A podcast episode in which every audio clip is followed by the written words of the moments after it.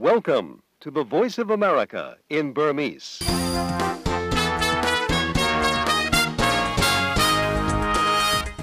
မင်္ဂလာညချမ်းပါသောရရှိများရှင်။ VOA မြန်မာပိုင်းစီစဉ်ရဲ့2014ခုနှစ်ဇွန်လ3ရက်နေ့အင်္ဂါနေ့ညပိုင်းစီစဉ်တွေကို American ပြည်ထောင်စု Washington DC မြို့တော်ကနေတိုက်ရိုက်ထုတ်လွှင့်ပေးနေပါပြီ။လိုင်းဒိုမီတာ24 25 32တို့ကနေဖမ်းယူနားဆင်နိုင်ကြပါတယ်ရှင်။ တော်ရရှင်များရှင်လန်းချမ်းမြေ့ကြပါစေရှင်ကျွန်မကတင်ကြီးထိုက်ပါမင်္ဂလာပါရှင်ကျွန်မကခင်မျိုးသက်ပါဒီညဘက်သတင်းတွေကိုဥကျော်စံတာနဲ့အတူကြီးညာပေးမှာပါဥရောပမှာတက်သားအင်အားပိုးပြီးချထားဖို့နဲ့စီးရေးလေ့ကျင့်မှုတွေတိုးမြှင့်မှုအတွက်ဒေါ်လာတန်းတစ်ထောင်ချထားပေးဖို့ပိုလန်ကိုရောက်နေတဲ့အမေရိကန်သမ္မတကပြောကြားလိုက်ပါတယ်။ တီယနမ်တရုတ်နိုင်ငံရဲ့တီယနမ်ရင်ပြင်25နှစ်မြောက်နှစ်ပတ်လည်နေ့ခန်းနာမှာဖမ်းဆီးမှုတွေအများပြားရှိနေပြီးဘေကျင်းမှာတော့လုံခြုံရေးတွေတင်းတင်းကျပ်ကျပ်ချထားပါတယ်ထိုင်းနိုင်ငံမှာတော့စစ်တပ်အာဏာသိမ်းတာကိုဆန့်ကျင်ကြောင်းတင်ကေတပြသူတွေကိုဖမ်းဆီးမယ်လို့စစ်တပ်ကချိန်ချောက်လိုက်ပါတယ်ဒီလိုထူးခြားတဲ့သတင်းတွေကြားမှာပါမသိဘူးကောင်းပါပြီရှင်သတင်းတွေကြီးညာပြီးမှတော့ကရင်အမျိုးသားအစည်းအရုံးကိုယ်စားလှယ်အဖွဲ့ရဲ့မြန်မာအစိုးရခေါင်းဆောင်တွေနဲ့တွေ့ဆုံမှုကိုအရင်ဆုံးတင်ပြပေးပါမယ် ဖွဲ့စည်းမှုဆိုတော့ဖြစ်သိနေတော့လက်မခံဘူးတဲ့ဒါပေမဲ့ပြင်လို့ရှိရင်အများကသဘောတူလို့ရှိရင်ပြင်လာတော့လက်ခံပါလေ။ KNU ရဲ့ထွေထွေအတွင်းမှုဖရိုစောကွယ်ထူဝင်ရဲ့ပြောကြားချက်ပါဒီနောက်မှာတော့ထိုင်းနိုင်ငံမှာဆရာနာသိမ်းမှုကြောင့်မြန်မာရွှေပြောင်းအလုပ်သမားတွေအခက်အခဲတွေကြုံတွေ့နေရတဲ့အကြောင်းဒဝဲမျိုးကလဲသိန်းခံလဲသမားတွေတရားစွဲဆိုခံရမှုအခြေအနေနဲ့မြန်မာပြည်တွင်းလျှက်စင်ပြီးရရှိမှုအခြေအနေတိုးတက်လာပြီလားဆိုတာတွေကို ဒီညပိုင်းမှာနားဆင်ကြရဖို့ရှိပါတယ်။နောက်ပိုင်းမှာတော့အမေရိကန်နိုင်ငံရဲ့အကြောင်းသိကောင်းစရာအစီအစဉ်နဲ့ဒိုင်ရက်လီလိုက်အစီအစဉ်တို့ကိုလည်းတင်ဆက်ပေးမှာမို့စောင့်မျှော်နားဆင်ကြပါရှင်။ခုရင်ဆုံးတော့ထိတ်တန့်ရောက်သတင်းတွေကိုဒေါခင်မျိုးသက်နဲ့ဥကျော်စံသားတို့ကကြီးညာပေးကြမှာပါ။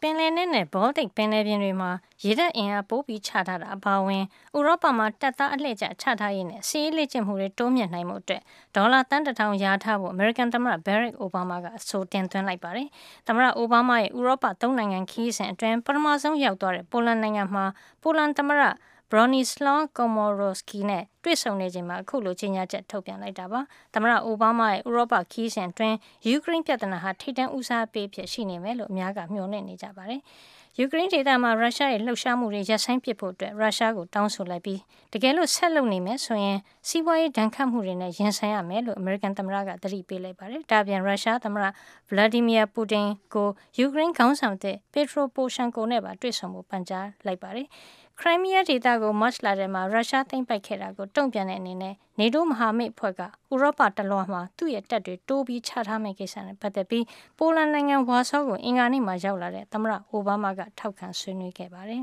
။ I'm starting the visit here because our commitment to Poland's security uh, as well as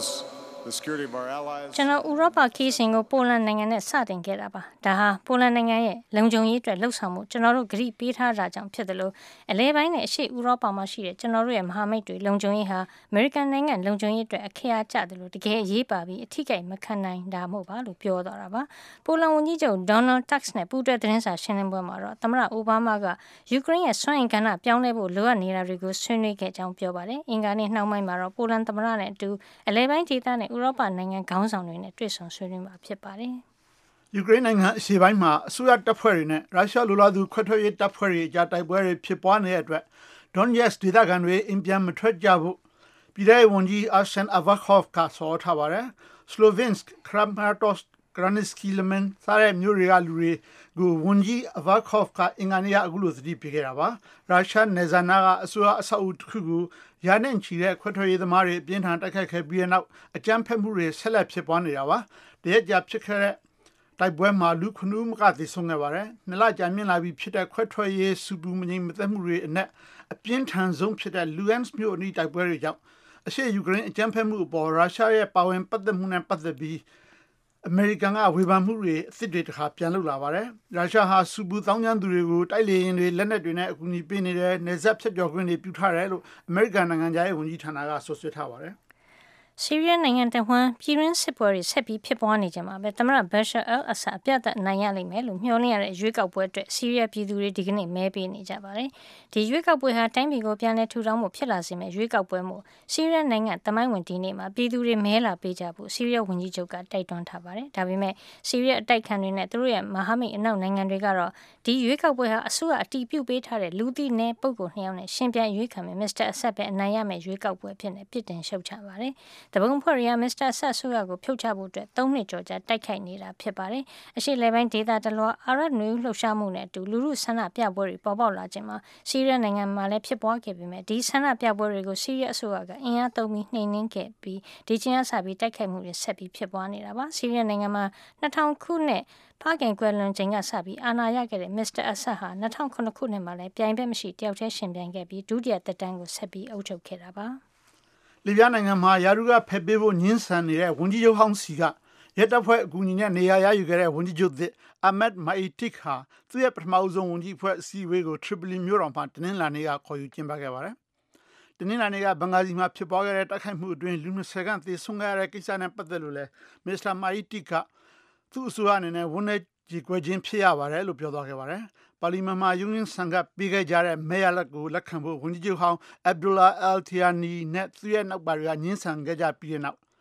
ဝန်ကြီးများအစည်းအဝေးကိုမစ္စတာမိုက်တက်ကျင်းပနိုင်ခဲ့တာဖြစ်ပါတယ်။သတင်းပတ်တွေနဲ့ချီပြီးအကြမ်းဖက်မှုတွေတစ်ဆက်တည်းဖြစ်ပေါ်ခဲ့တဲ့တနင်္လာနေ့ကတိုက်ခိုက်မှုဟာပုံမှန်သူဗိုလ်ချုပ်ကြီးခါလီဖာဟာဖ်တာနဲ့သူ့ကိုဆန့်ကျင်သူမွတ်စလင်စစ်သည်ကြွတွေအကြားဖြစ်ပွားခဲ့တာပါ။ဗိုလ်ချုပ်ကြီးဟာဖ်တာကတော့သူဟာလီဗျာနိုင်ငံ အစ္စလာမ်အစွန်းရောက်တွေလက်ထက်မကြရအောင်ကက်တင်တဲ့အမျိုးသားရေးဝါဒီတယောက်ဖြစ်တယ်လို့ပြောဆိုခဲ့ပါတယ်။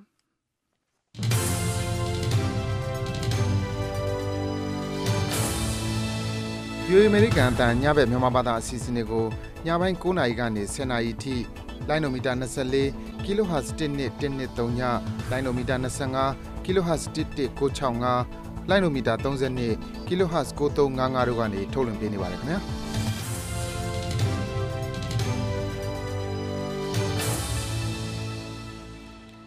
VOA American တန်ကညဘက်သတင်းတွေကိုဆက်လက်ကြီးညာနေပါတယ်။ထိုင်းနိုင်ငံမှာပြီးခဲ့တဲ့သတင်းပတ်ထဲစစ်တပ်ကအာဏာသိမ်းတာကိုမကျေနပ်ကြောင်းပြသတဲ့အနေနဲ့ The Hunger Games ရုပ်ရှင်တွေကအာဏာရှင်ဆန့်ကျင်ကြောင်းပြသတဲ့လက်သုံးချောင်းနဲ့အလေးပြုတဲ့တင်ကိတလှုပ်ဆောင်သူတွေကိုဖမ်းဆီးမယ်လို့ထိုင်းစစ်တပ်ကချိန်ချောက်လိုက်ပါတယ်။ထိုင်းနိုင်ငံမှာစစ်တပ်ကမေလ22ရက်နေ့အာဏာသိမ်းပြီးကတည်းက လူငါးဦးတဲ့ပို့ပြီးမစုဝေးဖို့ကန့်သတ်မှုတွေနဲ့လက်လက်စွာထုတ်ဖော်ပြောဆိုမှုတွေကိုပြင်းပြင်းထန်ထန်ကန့်သတ်ခဲ့တာဖြစ်ပါတယ်။ဒါကြောင့်အတိုက်ခံတွေကအသံနဲ့ဆန္ဒပြတဲ့အနေနဲ့ The Hunger Games ရုပ်ရှင်တွေကအာနာရှင်အုပ်ချုပ်မှုကိုဆန့်ကျင်တဲ့အထိမ်းအမှတ်ဖြစ်နေလက်သုံးချောင်းနဲ့အချက်ပြကန့်ကွက်နေကြတာဖြစ်ပါတယ်။တကယ်လို့လူ9ယောက်ထက်ပိုပြီးစုဝေးတဲ့အုပ်စုတွေက အခုလိုအချက်ပြကန့်ကွက်မှုတွေလုပ်ခဲ့ရင်ဖမ်းဆီးမယ်လို့သတိပေးထားပြီးဒီလိုလှုပ်ရှားမှုကိုအာဏာပိုင်တွေကစောင့်ကြည့်နေကြောင်းထိုင်းစစ်တပ်ပြောခွင့်ရကပြောကြားခဲ့ပါတယ်။ထိုင်းစစ်ကောင်ဆောင်ဗိုလ်ချုပ်ကြီးပရာချွတ်ချန်အိုချာအာဏာရလာခဲ့ခြင်းကစပြီးလူသိပ်ပြီးမများလာတဲ့ဆန္ဒပြမှုတွေကိုဆက်ပြီးတွေ့နေရပေမဲ့အဒီကုံကတော့အငယ်စားကလေးတွေပဲဖြစ်ပွားခဲ့တာပါ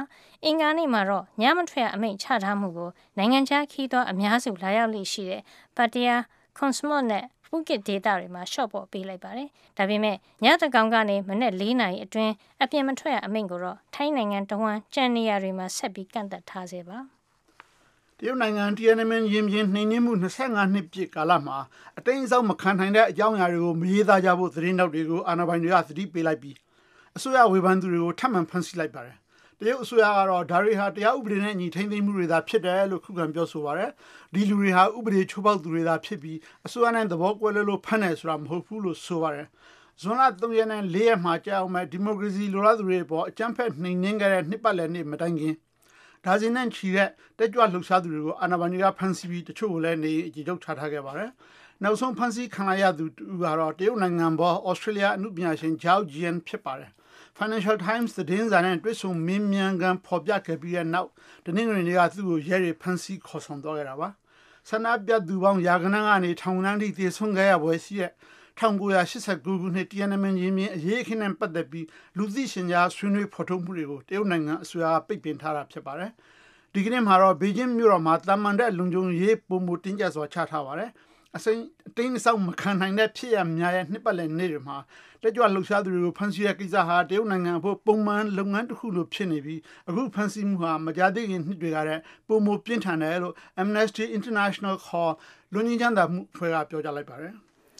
မြောက်ကိုရီးယားကဂျပန်နိုင်ငံသားတွေကိုဖမ်းဆီးခေါ်ဆောင်နေတဲ့ပြဿနာကိုဖြေရှင်းနိုင်မှုအတွက်ဝန်ကြီးချုပ်ရှင်ဆိုအာဘေးကိုယ်တိုင်မြောက်ကိုရီးယားကိုတွားရောက်လှုပ်ဆောင်မှုတင့်မတင်စဉ်းစားနေတယ်လို့ဂျပန်နိုင်ငံကပြောပါတယ်။ပျောက်ဆုံးနေတဲ့ဂျပန်နိုင်ငံသားတွေကိစ္စပြန်ပြီးစုံစမ်းစစ်ဆေးခွင့်ပေးမယ်လို့ပြီးခဲ့တဲ့သတင်းပတ်ထဲမှာပဲမြောက်ကိုရီးယားအစိုးရကသဘောတူညီခဲ့တာမို့ဂျပန်နိုင်ငံကမြောက်ကိုရီးယားပေါ်ချမှတ်ထားတဲ့အရေးယူဒဏ်ခတ်မှုတချို့ကိုဖြေလျှော့ပေးမှာဖြစ်ပါတယ်။အင်္ဂါနေ့မှာတော့ဝန်ကြီးချုပ်အာဘေးကိုယ်တိုင်ဒီကိစ္စအဆုံးသတ်ရေးတွားရောက်ဖို့တင့်မတင်ဂျပန်အစိုးရကသုံးသပ်နေတယ်လို့ဂျပန်နိုင်ငံခြားရေးဝန်ကြီးဖူမီယိုကီရှိဒါကပြောပါတယ်။မြောက်ကိုရီးယားနဲ့ဂျပန်ကြားတန်တမန်ဆက်သွယ်ပြတ်တောက်ခဲ့တာအခုလိုဂျပန်နိုင်ငံသားတွေကိုဖမ်းဆီးခေါ်ဆောင်နေတာကြောင့်လည်းပါဝင်ပါတယ်။ဒါကြောင့်တန်တမန်ဆက်သွယ်မရှိတဲ့မြောက်ကိုရီးယားသွားမယ်ခီးစဉ်ကအငင်းပွားပွဲဖြစ်နေပါတယ်။အခုလို2002ခုနှစ်မှာမြောက်ကိုရီးယားကဝန်ခံပြောကြားခဲ့တာဒီချိန်ကဂျပန်ဝန်ကြီးချုပ်မြောက်ကိုရီးယားကိုတွားရောက်ခဲ့တဲ့နောက်ပိုင်းမှာဖြစ်ပါတယ်။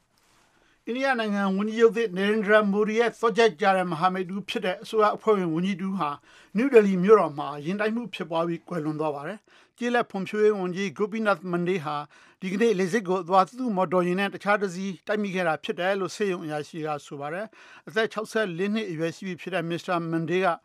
သူ့ရင်မောင်းကိုဆေးရုံစီအမြန်ဆုံးမောင်းနှင်ဖို့ညွှန်ကြားခဲ့ပြီးနှလုံးခုန်ရက်တည်ဆုံသွားတာဖြစ်တယ်လို့ဆေးရုံအရာရှိကဆိုပါတယ်။မစ္စတာမန်ဒေးဟာဝန်ကြီးချုပ်မိုဒီရဲ့ ဗရတီယာဂျနတာပါတီဝါရင်ခေါင်းဆောင်တူဖြစ်ပြီးမစ္စတာမိုဒီအနိုင်ရပြီးတဲ့နောက်နေ့မှာပဲဝန်ကြီးအဖြစ်ကျမ်းသစ္စာကျင့်ဆိုခဲ့တာဖြစ်ပါတယ်ခင်ဗျာ Direct from Washington the voice of America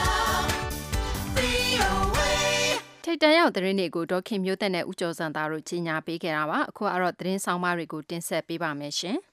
ကရင်အမျိုးသားအစည်းအရုံး KNU ဥက္ကဋ္ဌဗိုလ်ချုပ်ကြီးမူတူးစေးဖိုးနဲ့ဗဟိုကော်မတီအဖွဲ့ဟာဒီကနေ့နေပြည်တော်ကိုရောက်ရှိပြီးတမတော်ကာကွယ်ရေးဦးစီးချုပ်နိုင်ငံတော်သမ္မတနဲ့လွှတ်တော်နာယကတို့နဲ့တွေ့ဆုံဖို့ရှိနေပါတယ်။အခုလိုလာရောက်တဲ့ခီးစဉ်နဲ့ပတ်သက်ပြီးလောလောဆယ်မှာတော့သတင်းထုတ်ပြန်တာမရှိသေးပေမဲ့ဒီခီးစဉ်ဟာငြိမ်းချမ်းရေးတိဆောက်ရေးကိစ္စရပ်တွေကိုအဓိကဆွေးနွေးပွဲရှိနေပါတယ်။ဒီသတင်းကိုတော့ VOA မြန်မာပိုင်းရဲ့သတင်းတောက်ကိုမိုးစော်ကတင်ပြထားပါတယ်ရှင်။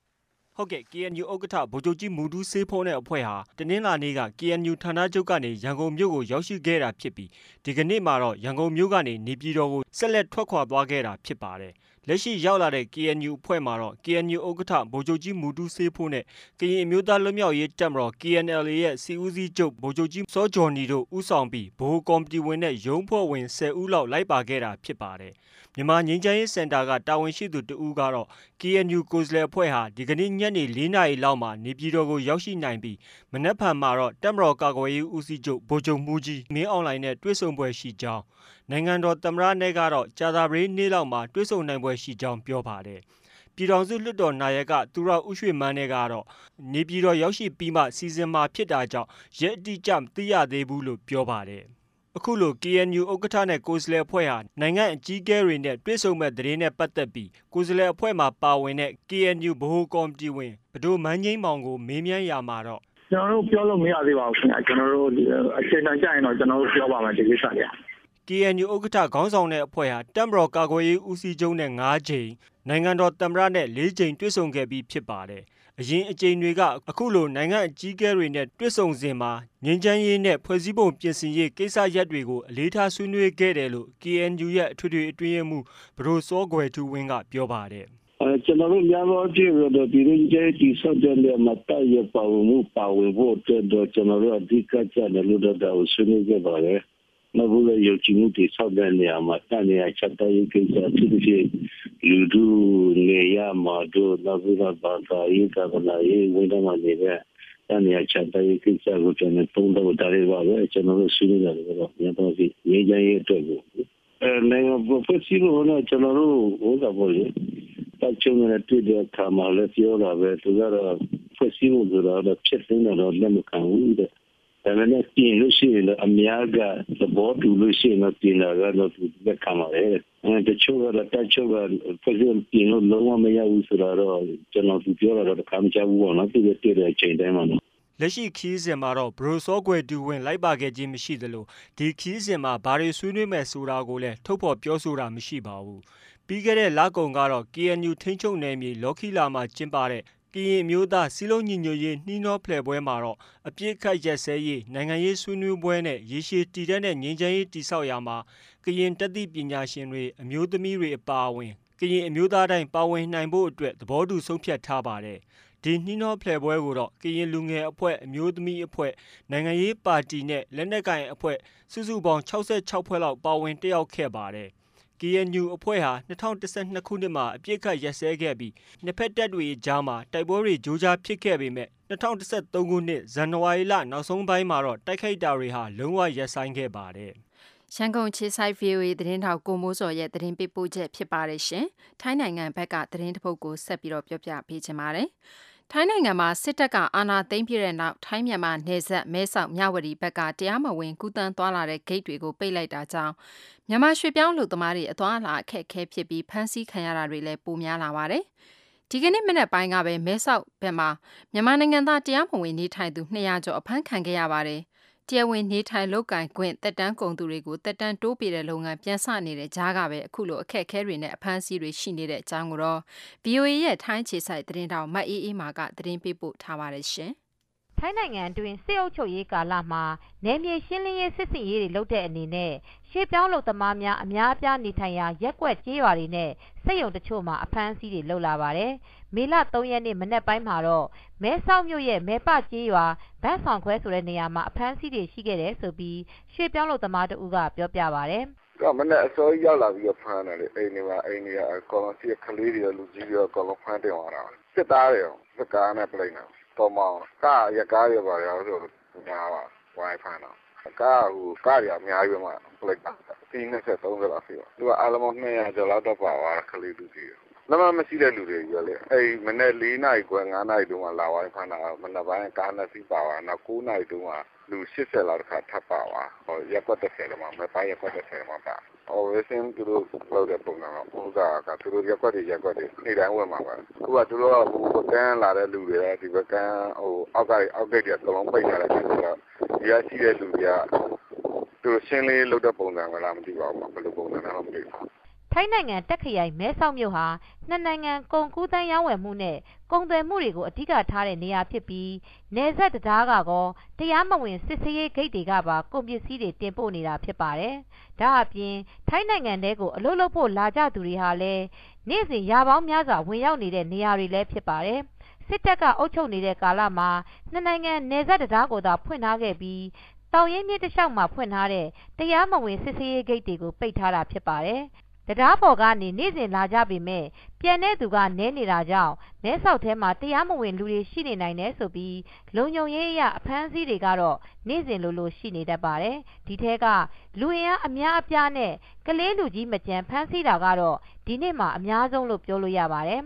ဒါအပြင်ထိုင်းနိုင်ငံဘန်ကောက်မြို့နဲ့နီးတဲ့မဟာချိုင်နဲ့နယ်စပ်မြို့ဖြစ်တဲ့ရနောင်းမြို့ဘက်မှာလည်းအဖမ်းအဆီးတွေရှိနေပါတယ်။ထိုင်းနိုင်ငံမှာရှိတဲ့မြန်မာတန်ယုံကတော့ ပြည်ဝင်ခွင့်ဗီဇာသက်တမ်း၄နှစ်ပြည့်ပြီးသက်တမ်းတိုးလိုသူတွေအတွက်နိုင်ငံကူးလက်မှတ်တွေပြန်လုပ်ပေးနေပြီဖြစ်ကြောင်းကိုလည်းဒီကနေ့မှာထုတ်ပြန်ခဲ့ပါတယ်။နယ်စပ်တွေက One Stop Service တွေသာမက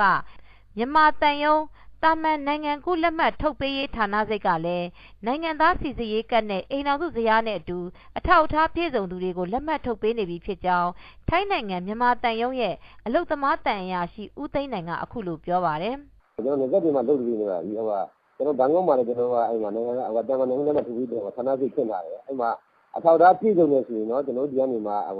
ဘန်ကောက်တန်ရုံးထဲမှာဖွင့်လာတဲ့တမန်ဟိုနိုင်ငံနဲ့မှထူပြီးဟိုဌာနစိတ်ကနေမှကျွန်တော်ကဟိုနိုင်ငံသားစီစဉ်မှန်မှန်ဟိုအတူပြီးတော့အခုယူပြီးတော့ကျွန်တော်ကအဲ့ဆောင်းကျင်နေပါတယ်ထိုင်းနိုင်ငံထဲမှာရွှေပြောင်းလုပ်သမား2တန်းခွဲကနေ3တန်းလောက်ရှိနိုင်တယ်ဆိုပြီးနှစ်နိုင်ငံအစိုးရတွေကတော့ခန့်မှန်းနေကြပြီးနေ့စဉ်အလောက်ကန်ရှာဖွေသူတွေများနေတဲ့အတွက် ဒီထက်မကပိုနိုင်တယ်ဆိုပြီးအစိုးရမဟုတ်တဲ့အဖွဲ့အစည်းတွေကခန့်မှန်းနေကြတာပါထိုင်းနိုင်ငံတွင်းမှာတရားဝင်ယာယီနိုင်ငံကူးလက်မှတ်နဲ့အလုပ်လာလုပ်ကြတဲ့ရွှေပြောင်းလုပ်သမားတွေဟာ၄နှစ်အလုပ်လုပ်ခွင့်ဗီဇာတက်တန်းကုန်သွားပေမဲ့ထိုင်းနိုင်ငံရဲ့နိုင်ငံရေးမတည်ငြိမ်မှုတွေကြောင့်ကြန့်ကြာနေခဲ့တာပါအခုစေရုပ်ချုပ်ရေးကာလမှာတော့ထိုင်းနိုင်ငံဘက်ကရွှေပြောင်းလုပ်သမားတွေအတွက်အလုပ်လုပ်ခွင့်လက်မှတ်တွေကိုတက်တန်းပြန်တိုးပေးနေပြီဖြစ်ကြောင်းလည်းသိရပါတယ်ရှင် ထိုင်းခြေဆိုင် VOA သတင်းထောင်မအေးအေးမာရဲ့သတင်းပေးပို့ချက်ကိုနားဆင်ခဲ့ကြရတာဖြစ်ပါတယ်ရှင်အခုကတော့တဝဲမျိုးကလက်သိမ်းခံထားရတဲ့လယ်သမားတွေကိုအစိုးရကတရားစွဲလိုက်တဲ့အကြောင်းကိုပြောပြပေးမှာပါတနင်္သာရီတိုင်းတဝယ်မြို့မှာလဲသိမ်းခံထားရတဲ့လဲသမားတွေအပေါ် တာဝန်ဝတ္တရားနှောက်ယှက်မှုအပါအဝင် ပုံမှန်၃ခုနဲ့ခရိုင်အထွေထွေအုပ်ချုပ်ရေးမှုရုံးကတရားစွဲလိုက်တာဖြစ်ပါတယ်။အစိုးရကသိမ်းထားတဲ့လယ်မြေဧက300အတွင်းမြေနေရာတတ်မှတ်ဖို့နဲ့မြေခွဲရိုက်ဖို့တနင်္ဂနွေနေ့ကရောက်လာတဲ့တာဝန်ရှိသူတွေကိုလယ်သမားတွေကလက်ခွက်ထဲမှာစန့်ကျင်ကောက်ွက်ခဲ့ကြပြီးတဲ့နောက်မှာအဲ့ဒီလိုတရားစွဲဆိုလိုက်တာဖြစ်ပါတယ်။အပြည့်အစုံကိုတော့ VOA ရဲ့ရန်ကုန်သတင်းထောက်ကိုစီသူကသတင်းပေးပို့ထားပါတယ်ရှင်။ ဟုတ်ကဲ့ပါတဝယ်မျိုးကတင်းဆရတဲ့လေယာမြေတွေအတွင်းမြေကွက်တတ်မှတ်ပေတိုင်းတာဖော်ထုတ်ဖို့အတွက်ရောက်လာခဲ့တဲ့အထွေထွေအုပ်ချုပ်ရေးဝန်ထမ်းတွေနဲ့လုံခြုံရေးရဲဝန်ထမ်းတွေကိုလက်သမားတွေကတားဆီးခဲ့တာကြောင့်တာဝန်ဝတ္တရားနှောက်ယှက်မှုနဲ့တရားစွဲဆိုခဲ့တာပါတရားစွဲဆိုခံခဲ့ရတဲ့လက်သမားတွေကိုတော့ဒီကနေ့ပဲအာမခံပေးခဲ့တာကြောင့်ဖမ်းဆီးချုပ်နှောင်တာမျိုးတော့မရှိခဲ့ပါဘူးတနင်္ဂနွေနေ့ကအဖြစ်အပျက်ကိုကိုယ်တိုင်ပါဝင်ခဲ့တဲ့မတ်ရွှေစင်ယူကအခုလိုပြန်ပြောပြပါရတယ်ခုမနေ့ကဆိုတာနဲ့ကျမတို့လက်တွေထဲအတင်းရဲရ50နဲ့နောက်ပြီးတော့မနေ့ကဆိုတနင်္ဂနွေနေ့တို့ပါရှင် ဟုတ်ကဲ့ရဲအား50ကျော်နောက်ပြီးတော့ခရိုင်ထွေအုပ်ဘရဝန်ထမ်းအရာရှိရောဟိုတိုက်အတွင်းရေးမှုဦးတင်ပေးမျိုးနဲ့အဲမျိုးနဲ့အုပ်ချုပ်ရေးမှုဦးချမ်းကြီးအောင်ခရိုင်အုပ်ချုပ်ရေးမှုဦးသိအောင်အားလုံးကနေဆင်းလာပြီးတော့ကိုပဏီကဝန်ထမ်းအင်အား300လုံးနဲ့ကျမတို့လက်တွေထဲမှာအတင်းဝင်စိုက်တယ်ကျမတို့ကလည်းလောကအဲ့ဒီတိုက်တွေကိုဆွဲနှုတ်တာတွေရှိသေးတယ်အဲ့လိုမျိုးဆွဲနှုတ်တာအခုကျမတို့ဒီနေ့ဟို yes ခန်းမှာအမှုဖွင့်ထားတယ်ဆိုပြီးတော့ကျမတို့အခုလာပြီးတော့ထွက်ဆုနေရတဲ့ရှင် 2013ခုနှစ်အတွင်းတင်းစီလည်ရမီဧက300အတွက်လယ်သမားတွေနဲ့သက်ဆိုင်ရာအစိုးရတို့ဆွေးနွေးခဲ့ပေမဲ့လယ်သမားအများစုကတော့အစိုးရကကမ်းလှမ်းတဲ့လယ်3ဧကလျင်လူနေမြေကွက်ပေ40ပေ60အကွက်တစ်ကွက်နှုံးရော်ကြီးကိုလက်မခံခဲ့ပဲနဲ့လယ်မြေတရေကလျင်မြေတစ်ကွက်နှုံးပေးဖို့တောင်းဆိုခဲ့ကြတာပါ။လာဆိုင်တဲ့ချိန်မှာကျွန်တော်တို့ကသဘောတူတဲ့လယ်ထဲမှာစိုက်တဲ့ငုတ်တိုင်ကိုတော့ဘာမှမလုပ်ဘူး။သဘောမတူတဲ့လယ်ထဲမှာလာလာစိုက်တဲ့ငုတ်တိုင်ကိုတော့လယ်သမားဆွဲနှုတ်တာပေါ့ဗျာ။ဒါနဲ့တယောက်နဲ့တယောက်အခင်းနဲ့ဖြစ်တယ်ဒါပဲ။ ပြဿနာဘာမှမဖြစ်ဘူးအစိုးရရဲ့မြေယာယိုကြီးကမ်းလှမ်းချက်ကိုလက်မခံခဲ့တဲ့ကိုထွန်းထွန်းဦးကပြောပြသွားတာပါတင်းစီထားတဲ့လေယာမြေတွေရဲ့လက်ရှိမြေပိုင်ရှင်ကလက်မခံခဲ့ဘူးဆိုရင်ရခိုင်မြေပိုင်ရှင်ကရော်ကြီးလာယူနိုင်တဲ့အကြောင်းအစိုးရကကြေညာခဲ့လို့အငင်းပွားမှုတွေပုံမှုအရှိန်မြင့်လာရတယ်လို့လေမီဧက9ဧကပိုင်ဆိုင်တဲ့လက်သမားဦးအောင်မင်းကပြောပါတယ်လက်ရှိလက်ငုတ်လက်သမားကိုအိမ်ဝိုင်းကွယ်မပေးဘဲနဲ့ကျွန်တော်တို့လိန်ညာပြီးလာယူတဲ့လူတွေပေးထားရဗျအဲစီစဉ်မှုမရှိဘဲနဲ့ အဲ့တော့ဆိုရရုံးကလှုပ်လှုပ်တာနည်းနည်းမှားနေသလားလို့ကျွန်တော်တို့အနေနဲ့ဆန္ဒပြဆိုတော့မို့ကကျွန်တော်တို့ကခင်းမှန်းဖော်ထုတ်တာပေါ့တဝဲမြို့မှာနေထိုင်တဲ့လူခွင့်ရေးစောင့်ကြည့်သူဦးတန်းဝင်းကတော့အခုလိုရဟာလယ်သမားတွေရဲ့ခွင့်ရေးကိုအပြည့်အဝချိုးဖောက်တာသာဖြစ်တဲ့အကြောင်းပြောခဲ့ပါတယ်လက်ရှိကျွန်တော်တို့ဒီဘက်မှာဖျားဆွဲဆုခံလိုက်ရတဲ့လယ်သမားတွေကလက်ရှိလုတ်ကိစ္စတောက်နေတဲ့လယ်သမားတွေကမြေခွက်လာယူတဲ့လယ်သမားတွေကတော့လက်ရှိလုတ်ကိစ္စတောက်နေတဲ့လယ်သမားမဟုတ်ပဲနဲ့ဟိုးဘိုးစင်ပေါ့ဆရာဆော့လော့ပီဇာလဲတွေကို လက်ရှိလုတ်ကိစ္စတောင်းနေတဲ့လက်သမားတွေသဘောတူတော့လိုရခဲ့တယ်တဲ့အစိုးရဖွဲ့အဲ့ဒီလူတွေခေါ်ပြီးတော့အကျိုးခံစားခွင့်ပြီးတဲ့အခါကျတော့လက်ရှိလက်သမားတွေရဲ့အကျိုးရုပ်သိတယ်ဗျအဲ့ဒီလိုအကျိုးခံစားခွင့်ပြီးချင်ရလဲကျွန်တော်တို့လက်သမားတွေရဲ့အခွင့်အရေးကိုထိခိုက်စေတယ်ဗျ88မျိုးဆက်ပွင့်လင်းလူဖွဲ့စည်းရဲ့လေယာစီးပွားနဲ့တောင်သူလယ်သမားအကျိုးဆောင်ရွက်နေတဲ့ကိုမျိုးတန့်ကတော့လေယာမြေသိမ်းဆည်းမှုတွေမှာတပ်ဆိုင်ရာအစိုးရအနေနဲ့ လယ်သမားတွေနဲ့ပြည်လည်အောင်ညှိနှိုင်းမှုအားနည်းခဲ့တယ်လို့သုံးသပ်ပါတယ်ကျွန်တော်တို့အမြင်အရသုံးသပ်ချက်ကတော့ဒေသဆိုင်ရာအုပ်ချုပ်ရေးပိုင်းကပုံကိုယ်များကလူလူနဲ့ပူးပေါင်းပြီးတော့ညှိနှိုင်းဆောင်ရွက်မှုမျိုးလုပ်ချင်ပုံမရဘူးငါတကောကောချင်းစိအခုချိန်ကြီးရှိနေတော့မယ်ကျွန်တော်တို့သွားတာကိုလည်းအတူတူမပေးတဲ့အခြေအနေမျိုးတွေရှိနေတယ်အထူးသဖြင့်တော့ဒေသခံတွေကတကယ်နစ်နာတဲ့သူတွေပါသူတို့ရတဲ့ရလိုက်တာတွေရမယ်ဆိုရင်သူတို့ကဒါတွေဖယ်ပေးနိုင်တော့တယ်ဒါပေမဲ့လို့ညှိနှိုင်းမှုလုံးဝမလုပ်ဘဲနဲ့နော် ဘာပဲပြောပြောဆိုပြီးတော့သူတို့လှုပ်ရှင်တိုင်းလုပ်နေတယ်အခုအချိန်တွေကတော့ဘာမှမသက်ဆိုင်တဲ့ဒီမြေနဲ့ဘယ်တော့မှမသက်ဆိုင်တော့တဲ့လယ်သမားအယောင်ဆောင်တို့မဟုတ်တခြားလယ်သမားတွေကိုခေါ်ပြီးတော့လယ်သမားချင်းချင်းတိုက်ပေးတာမင်းတို့ဒီမြေကိုရအောင်ယူခြံစည်းကိုဝင်ခတ်ထပ်ပြီးလို့ရင်ကိုယ့်အကိုစောင်းမစောင်းနိုင်စောင်းနိုင်တဲ့လူကိုရောင်းစားဆိုပြီးတော့အဲ့လိုမြောက်ပေးနေတယ်လို့ကျွန်တော်တို့သိရတယ် မနက်ကလည်းပဲလယ်သမား20လောက်ကိုရဲရခေါ်သွားတယ်သုံးမှ3ခုတတ်ထားတယ်လို့ကြားတယ်88မျိုးဆက်ပွင့်လင်းလူဖွဲ့စည်းကတောင်သူလယ်သမားရေးဆောင်ရွက်နေတဲ့ကိုမျိုးတန့်သုံးသက်သွားတာပါအခုဖြစ်ပျက်ခဲ့တဲ့တဝယ်မြို့လေယာမြေအငင်းပွားမှုတွေနဲ့တရားစွဲဆိုထားမှုတွေကိုတပ်ဆိုင်ရာတနင်္သာရီတိုင်းဒေသကြီးဝန်ကြီးချုပ်အပါအဝင်ခရိုင်နဲ့မြို့နယ်အထွေထွေအုပ်ချုပ်ရေးမှုတွေကိုရန်ကုန်မြို့ကနေတယ်လီဖုန်းနဲ့ဆက်သွယ်မေးမြန်းခဲ့ပေမဲ့လူကိုယ်တိုင်လာရောက်မေးမြန်းမှဖြေကြားနိုင်မယ်လို့ပဲတုံ့ပြန်ခဲ့ပါတယ်ခင်ဗျာကိုစီတူရဲ့သတင်းပေးပို့ချက်ဖြစ်ပါတယ်ရှင်ခုကတော့ မြန်မာပြည်တဝမ်းလျှက်စစ်မီတိုးတက်ရရှိလာပြီလားဆိုတာကိုစူးစီးတင်ပြပေးမှာဖြစ်ပါတယ်မြန်မာနိုင်ငံတဝမ်းပြည်နယ်တိုင်းဒေသကြီးတွေမှာအဓိကလိုအပ်ချက်ဖြစ်တဲ့လျှက်စစ်မီပုံမှန်ရရှိရေးအစိုးရကဆောင်ရွက်နေတယ်လို့ပြောဆိုနေတဲ့တစ်ချိန်တည်းမှာပဲ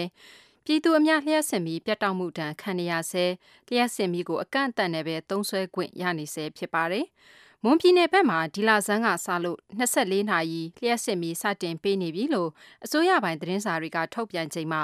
ရန်ကုန်မန္တလေးအပါအဝင်မြို့ကြီးတွေမှာလျှက်စစ်မီရရှိမှုအခြေအနေဘလို့ရှိနေလဲဆိုတာကိုတော့စုံစမ်းမေးမြန်းထားတဲ့မဆုမွန်ကတင်ပြပေးပါမယ်ရှင်။ဟုတ်ကဲ့ပါရှင်။ လူလေးဦးမှာတဦးသာလျှက်စစ်မီသုံးဆွဲခွင့်ရနေတယ်လို့ကမ္ဘာ့ဘဏ်ကပြောထားတဲ့မြန်မာနိုင်ငံမှာလျှက်စစ်မီလုံလုံလောက်လောက်ရအောင်လျှက်စစ်ဓာတ်အားပေးဆိုင်ရာအကူအညီတွေကိုကမ္ဘာ့ဘဏ်အပါအဝင်ပြည်တွင်းပြည်ပရင်းနှီးမြှုပ်နှံမှုတွေဖိတ်ခေါ်ပြီးလျှပ်စစ်မီးပုံမှန်ရရှိရေးအစိုးရရဲ့လမ်းညွှန်ချက်နဲ့လျှပ်စစ်ဝန်ကြီးဌာနကလုပ်ဆောင်နေတာဖြစ်ပါတယ်။ဒါပေမဲ့လည်းမေလ၂၇ရက်နေ့ကနေစလို့လျှပ်စစ်ဓာတ်အား၂၄နာရီစတင်ပေးဝေနိုင်ပြီလို့ဆိုတဲ့မွန်ပြည်နယ်ကလက်တွေ့အခြေအနေကိုမော်လမြိုင်မြို့ခံတဦးကအခုလိုပြောပြပါတယ်။“ကျနော်သိရသလောက်တော့အကုန်လုံးကိုတော့သူကမပေးနိုင်သေးဘူးဗျ။အရင်တုန်းကပုံစံအတိုင်းပဲ။ဒါတောင်အခုကသူ့စက်ကအခုမှစပြီးတော့ဆောက်နေတယ်။တချို့ကလည်းလည်တော့လည်နေပြီပေါ့။အဲလိုအခြေအနေမှာကျတော့အားလုံးတော့သူတာဝန်သိပ်တော့မယူနိုင်သေးဘူးဗျ။အကုန်လုံးဒီကြေးရွာရောက်ထိတော့မပို့ပြသေးဘူး။အခုသူတို့ပြောထားတဲ့၂၀၁၄ဘီလူးကျွန်းကိုမီး ပို့ပေးမယ်ဆိုပြီးတော့လည်းအခုအဲဒီဟာကသိပ်ပြီးတော့မလုပ်ဖြစ်သေးဘူး။နောက်ပြီးတော့၂၀၁၅ကလည်းရေးကိုကျတော့သူကသွယ်ပေးမယ်ပြောတယ်။ဒါပေမဲ့အဲဒီစီမံချက်လည်းဘာအသံမှမကြားရသေးဘူးခင်ဗျ။အခုဒီမှာ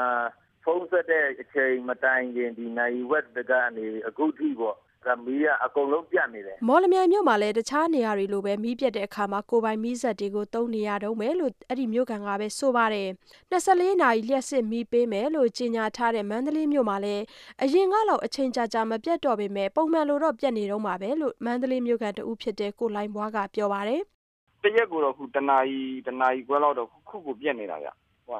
လောက်ကပြတ်သွားတာအခုထိမလာသေးဘူးပေါ့နော်ပုံမှန်တော့မရှိဘူးဗျတခါတလေပေါ့ည9နာရီလောက်ကိုပြက်တယ်ဗျ9မိနစ်လောက်တော့ပြက်တယ်ပြီးကြတော့ပြန်လာတယ်တခါလေ17နာရီလောက်ကို9မိနစ်10မိနစ်လောက်ပြက်တယ်ပြီးကြတော့ပြန်လာတယ်အဲ့လိုပုံစံပဲပြက်တယ်ဗျတားကြီးတော့မပြက်တော့ဘူးအရင်တုန်းကလောက်ပေါ့နော်နှစ်တွေတုန်းကဆိုရင်တော့တော်တော်ပြက်တာပါဗျာဟုတ်တယ်ဗျတခါတလေလည်းတနာရီလောက်တော့ပြက်တတ်တာပေါ့နေပိုင်းလည်းပြက်တယ်ညညနေလည်းပြက်တယ်ညပိုင်းလည်းပြက်တတ်ပါတယ်သူတို့တော့ဒီမိနစ်ကိုတော့24နာရီပေးနိုင်အောင်ဟွာလုပ်မယ်လို့တော့ သူတို့ကြေညာထားတာတော့တွေ့တယ်ဗျ။ဧရာဝတီတိုင်းဘက်မှာလည်းအလှည့်ကျဓာတ်အားပေးစနစ်နဲ့ပေးနိုင်သေးသလိုအိမ်တိုင်းလိုလိုမှာအင်ဗက်တာအားသွင်းစက်နဲ့မီးစက်တွေဆောင်းထားရတယ်လို့လည်းပုသိမ်ကမိုဘိုင်းဖုန်းရောင်းဝယ်ရေးလုပ်ငန်းရှင်တဦးဖြစ်တဲ့ကိုဟတ်ဆန်ကပြောပါတယ်။“မီးကမမှန်သေးဘူးလို့ပြောလို့ရတယ်အမရေ။ဘာလို့လဲဆိုတော့အေးစက်တွေဆိုတာဟိုလောက်အထိပြတ်နေတာအခုကကျနော်တို့ဗမာပြည်မှာ၄နာရီခွဲဆိုတော့ဟိုလောက်တည်းကပြတ်တာအမရေ။၃နာရီလောက်တည်းကပြတ်သွားတာ။ဆိုင်မှာတော့မီးစက်မောင်းထားတယ်။အိမ်မှာတော့အင်ဗာတာသုံးတယ်။ ဒီဘက်မှာအမရေပုံမှန်ကဒီလိုကျနော်တို့ဆီမှာတော့ကျနော့်ဆိုင်ဘက်မှာပြတ်ရင်အိမ်မှာလာရင်လာတယ်ဆိုတော့မီးပြတ်တယ်အလှည့်နဲ့ပြတ်တယ်မီးပြတ်ရင်ကျနော်တို့လုပ်ငန်းသမားတွေကတော့အကုန်မီးစက်မောင်းတယ်အမရေသုံးလပိုင်းတော့တော်တော်ပြတ်တယ်အမတနေ့ကိုနေ့တစ်ဝက်နီးပါးလောက်ပြတ်တာတွေရှိတယ်တနေ့လုံးနီးပါးပြတ်တာရှိတယ်တချို့ရက်တွေပေါ့နေ့တိုင်းမဟုတ်ဘူး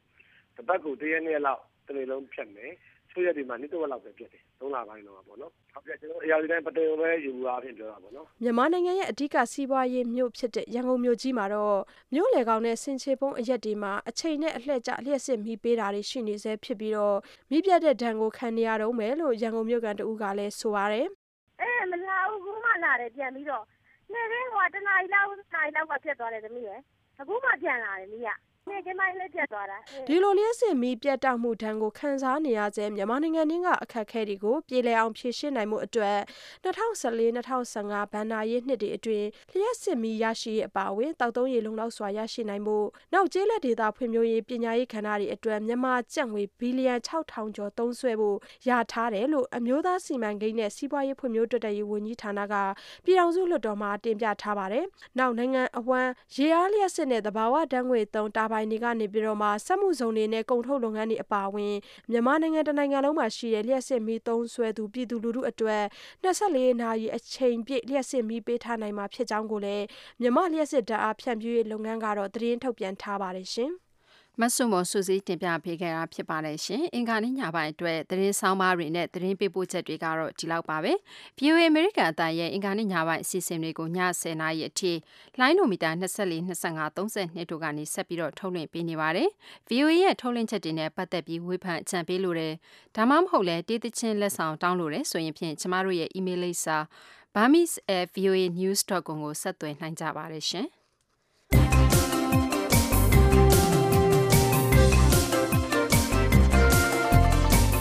VOA မြန်မာပိုင်းအတန်လွှင့်အစီအစဉ်တွေကိုဒီနေ့ကို6ချိန်ထုတ်လွှင့်ပေးနေပါတယ်။မြန်မာစံတော်ချိန်မနေ့ပိုင်း6နာရီကနေ9နာရီအထိလိုင်းဒိုမီတာ24 32နဲ့40တို့မှာနားဆင်နိုင်ပြီးဒီအစီအစဉ်ကိုပြန်လည်နားဆင်နိုင်တဲ့အချိန်တွေကတော့မနေ့၈နာရီကနေ9နာရီထိတစ်ချိန်နေ့လယ်12နာရီကနေနေ့ခင်း1နာရီထိတစ်ချိန်ဖြစ်ပါတယ်။ညနေခင်းအစောပိုင်း6နာရီခွဲကနေ9နာရီထိအစီအစဉ်ကိုလိုင်းဒို16 19နဲ့25မီတာတွေမှာထုတ်လွှင့်ပေးနေပါတယ်။ညပိုင်း9နာရီကနေ10နာရီအထိအစီအစဉ်ကိုတော့ လိုင်းဒို24 25နဲ့32တို့ကနေဖမ်းယူနားဆင်နိုင်ပါတယ်။ဒီအစီအစဉ်ကိုည9နာရီအစီအစဉ်ပြီးပြီးချင်းည10နာရီမှာပြန်လည်ပြီးထုတ်လွှင့်ပေးနေပါတယ်ခင်ဗျာ။ VOA မြန်မာပိုင်းအစီအစဉ်တွေနဲ့အတန်လွင့်မီတာ kHz အသေးစိတ်ကို burmese.voanews.com မှာကြည့်ရှုနိုင်ပါတယ်ခင်ဗျာ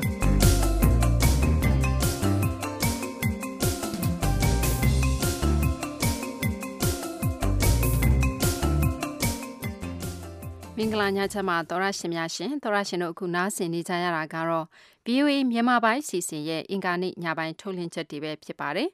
မကြခင်မှာတော့အင်္ဂါနေ့ညပိုင်းတိုက်ရိုက်လေလိုင်းအစီအစဉ်ကိုဆွေးနွေးကြမှာဖြစ်ပါတယ်ရှင်ဒီမတိုင်ခင်တော့အဖက်ဆင်ကဏ္ဍတစ်ခုဖြစ်တဲ့အမေရိကန်နိုင်ငံရေးအကြောင်းသိကောင်းစရာအစီအစဉ်ကိုတင်ပြပေးပါမယ်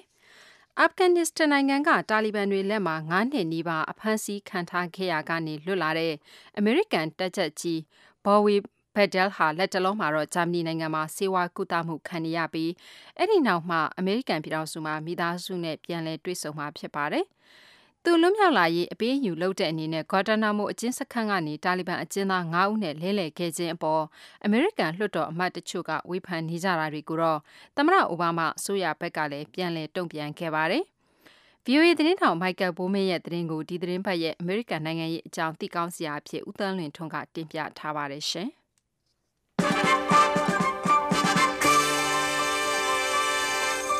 အမေရိကန်တပ်ချက်ဘိုဝီဘက်ဒဲကိုအာဖဂန်နဲ့ပါကစ္စတန်နယ်စပ်မှာတာလီဘန်တွေလက်ကလွှဲပြောင်းရယူခဲ့ပြီးနိုင်အတော်အကြာမှာသမ္မတအိုဘားမားကသူ့ရဲ့မိဘတွေနဲ့အင်ဂျီတော်မှာတွေ့ဆုံခဲ့ပါတယ်။ခင်ဗျားတို့ရဲ့သားပြန်ရောက်လာမှာကိုခင်ဗျားတို့နဲ့အတူဝမ်းသာမဆုံးဖြစ်နေရပါတယ်ဆိုတာကိုအမေရိကန်နိုင်ငံသားတွေကိုစားပြောကြားလိုပါတယ်လို့သမ္မတအိုဘားမားကပြောတာပါ။မိခင်ဖြစ်သူဂျန်နီကလည်း I just want to say thank you to everyone who has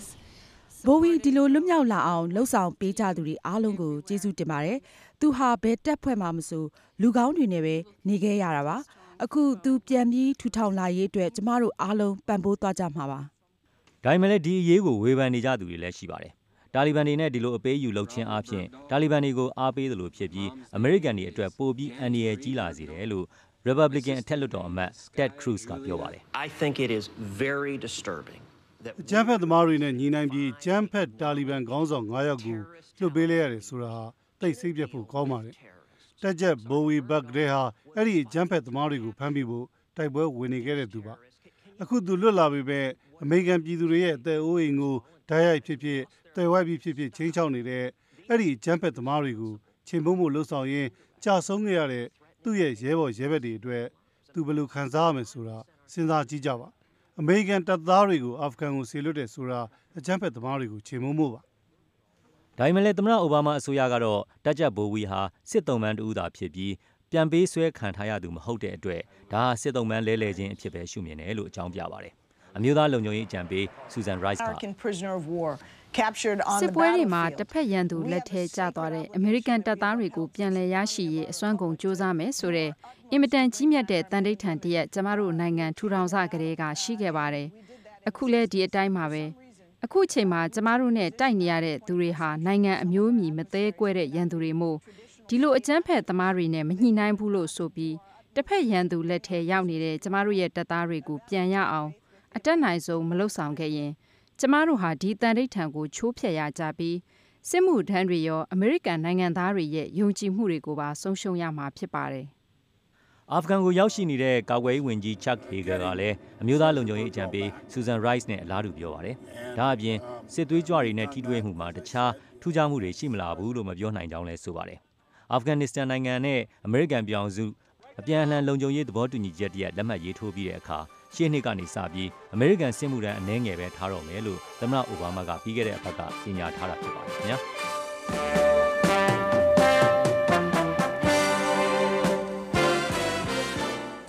င်ထွန်းစီစဉ်တင်ဆက်တဲ့အမေရိကန်နိုင်ငံရဲ့အကြောင်းသိကောင်းစရာကိုနားဆင်ကြကြရတာဖြစ်ပါတယ်ရှင်။အခုကတော့သောရရှင်တို့စောင့်မျှော်နေကြတဲ့ဓာတ်ရိုက်လေးလိုင်းဆွေးနွေးကအစီအစဉ်ရဲ့အလှည့်ကိုရောက်ပါပြီ။ကိုအောင်လွင်ဦးခစီစဉ်ပြီးထုတ်လုပ်သူကတော့မဆုမွန်ဖြစ်ပါတယ်။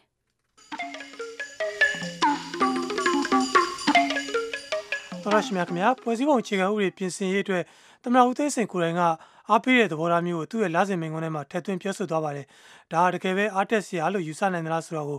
ကျွန်တော်တို့တိုက်ရိုက်လေးလိုက်စီစဉ်မှာဆွေးနွေးသွားမှာဖြစ်ပါတယ်။ပထမဆုံးအနေနဲ့ကတော့ဒီဖွဲ့စည်းပုံပြင်ဆင်ရေးလူလူလှုပ်ရှားမှုမှာအဓိကကြိုးပမ်းနေတဲ့မြို့သားဒီမိုကရေစီဖွဲ့ချုပ် NLD ပါတီကရှင်းနေဦးအောင်သိန်းကိုမေးချင်ပါတယ်။သမ္မတကိုယ်တိုင်ကဒီလိုအားပေးတဲ့သဘောထားမျိုးပြောလိုက်တာဝမ်းသာစရာသတင်းကောင်းလို့များဆိုနိုင်ပါသလား။ဦးအောင်သိန်းအရင်ဆုံးဆွေးနွေးပေးပါခင်ဗျာ